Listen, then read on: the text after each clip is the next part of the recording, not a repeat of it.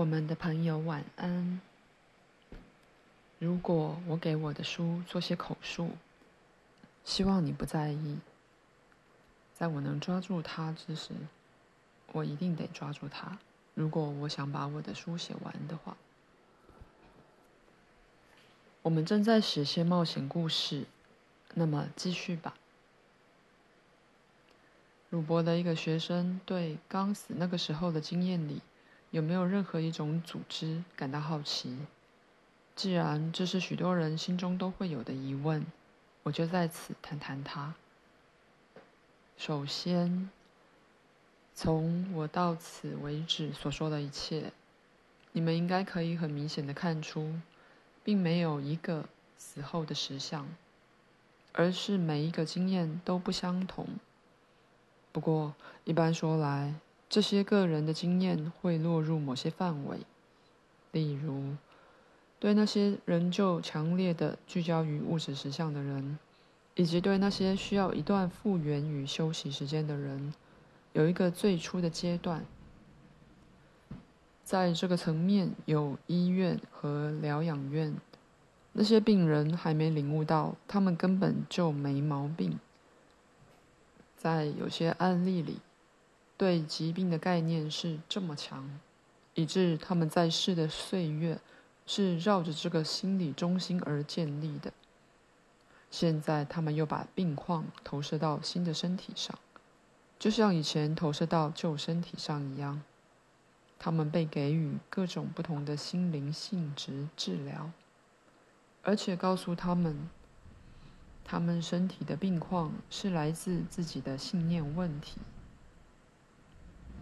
其实有许多人并不需要经过这个特定时期，不用说，医院和训练中心，以你们的话来说是非物质的。事实上，他们常由实施这必要计划的向导们在共同维护。如果你愿意，你可称之为群体幻觉。事实上，对那些接触到那石像的人，那些事件是相当真实的。也还有训练中心，在这儿按照一个人了解与感知的能力，为他解释实相的本质。至少在最初，对某些人仍用熟悉的比喻，然后才逐渐让这些人把它放弃。在这些中心有某些课程，对那选择回到人世的人给予一些指导。换言之，他们被教会把情感与思想转译成具体现实的方法，在这里不像三次元系统，在这种思想的开始与他们的具体化之间是没有时间之隔的。所有这些或多或少在同一个层面发生，不过你必须了解，此处我把问题简化了。例如，有些人不经过任何这样的时期。却由于他们在前生的发展与进步，已准备好开始更有雄心的计划了。先前已谈到过这种发展，我有些读者也许没察觉自己任何的心灵能力，也许会以为他们注定要有个拖得极长的死后训练了。让我赶快告诉你，所有这种能力并不一定是有意识的。而且有许多是你在睡眠状态不知不觉时发生的。现在我建议你休息一会儿再回来。在死后，你也许全然拒绝相信你真的死了，还继续把你的情感能量集中在前生所知的那些人身上，好比说。如果你曾执迷于某一个特定的计划，你可能是想去完成它。永远会有向导来帮助你了解你的情况，但你可能如此全神贯注而对他们全不留意。我并不在这一章谈鬼的问题，以后再另行讨论。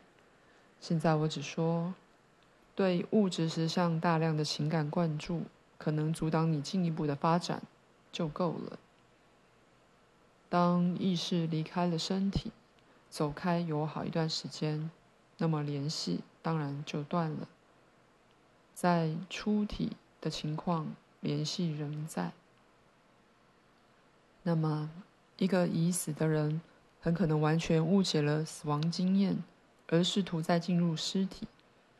当此人几乎唯独与他的肉体形象认同时，可能发生这种事。这是不常有的，但无论如何，在各种不同的情况下，这种人将试图再度发动肉体机制。当他们发现了肉体的情况时，会变得更惊恐。举例来说，有些人在凭吊者走了很久之后，仍在尸体边悲哭。而没领悟到，好比说，在那些肉体有病或内脏已不能修复的地方，他们自己却是健康完整的。他们就像是担心埋藏好骨头的狗。至于那些没有把意识完全与肉体认同的人，就发现远较容易离开它。够奇怪的是。那些生前憎恨肉体的人，反倒发现，在刚死的时候，他们很被它吸引。那么，按照所涉及的人，所有这些情况可能发生或可能不发生。可是，在离开肉体之后，你将立刻发现自己在另一个身体里。这是与在出体时你用以旅游的同样形体。让我再一次提醒我的读者：每一个人在每晚睡眠中都会离开身体一会儿。这形体看起来会像是具体的，但一般说来，人在肉体内的人看不到它。它可以做任何你现在在梦中所做的事，所以它会飞，会穿过固态的物件。它是由你的意志直接推动的，你想到哪儿就到哪儿。好比，如果你心想，不知道住在纽约州普市的莎莉神在做什么，那么你会发现你自己在那儿。可是，通常你不能操纵物质的东西，你不能拿起一架台灯或执一个盘子。你一死，这个身体立刻就是你的，但它不是你将有的唯一形象。就此而言，这不是个新的形象。它现在就与你的肉体交缠，但你不会知觉到它。在你死后的一段时间内，它将是你所知觉的唯一身体。很久之后，在许多层面上，你终将学会按你有意识的选择而采取许多形象。你可以明白，以某一种方式来说，你现在就在这样做。将你的心理经验、你的思想与情感，十分确实却不自知地转移为物质的东西。在你死后，当你想象自己是个孩子的时候，你可能突然发现你具有那孩子的形象。所以，有那么一段时间，你可以操纵这死后的形象，使它以你上一生任何时期的样子出现。你也许在八十岁去世，在死后想到你在二十岁的青春和活力，于是就会发现你的形象依照这内在形象而改变。大多数人在死后选择一个较成熟的形象，那通常会与肉体能力的顶峰时期相符。不论肉体的顶峰是在何时到达的，相反的，另一些人选取。当他们达成了最伟大精神或情感高峰时的那个形象，而不在乎美貌或年龄，你懂吗？我懂。因此，你会对所选择的形象感到满意。当你想与其他你已认识的人沟通时，你通常会用它。虽然反过来说，在与生者做此种沟通时，你也许会用你想接触的那个人所认识你的模样。现在你可以休息一下，我将再与你接触。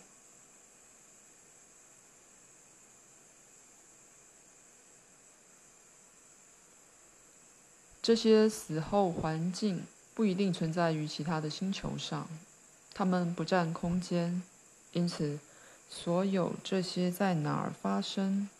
这个问题基本上是无意义的。这是你们自己对实相本质误解的结果。因此，没有一个地方，没有一个特定的地点。这些环境存在于你所知道的物质世界之中，而不为你们所知觉。其实，只是你们的感知机制不允许你调整到它们频率的范围而已。你只对一个极为特定而有限的范围反应。如我以前说过的，其他的实相与你的实相共存。在死时，你只是舍弃了自己的物质航头，对不同的范围调频。并且对另一套设定反应而已。由这另一个观点，你可以在某范围内感知物质实相，不过的确有分隔它们的能量场。你全盘的空间观念是如此扭曲，使得任何真正的解释都极为困难。请等我们一会儿。举例来说。既然你的感知机制坚持物体是固态的，因此他们坚持像空间这样的一样一件东西是存在的。其实你的感官告诉你关于物质的本质是完全错误的，而他们告诉你关于空间的观念也是一样的错。对基本真实来说是错的，但当然跟三次元观念是符合的。在活着时的出体经验中，遭遇到许多与空间有关的问题，在死后也会遇到。所以在这些插曲里，时间与空间的真正性质变得更明显了。例如，在死后，经过空间不必费时间，空间也不以距离的说法存在。时空都是幻觉，的确有阻碍存在，但都是精神或心灵上的阻碍。例如，有些经验的强度，在你的实相里是以几里几里的距离来诠释的。在死后，你可能发现自己在一个训练中心。理论上说，这中心在物理空间来说。可能就在你现在客厅的中央，但在你与你仍活着的家人，也许坐在那儿想你或看报，中间的距离与你所知的空间毫不相干。你与他们分离的比假如你在月球上还要远。理论上，你也许可以改变自己注意力的焦点。离开那训练中心，而看到这房间和他的住客，但是隔在你们中间的，却仍然是与礼数无关的距离。口述完毕。我怕我会使我们这儿的朋友睡着了。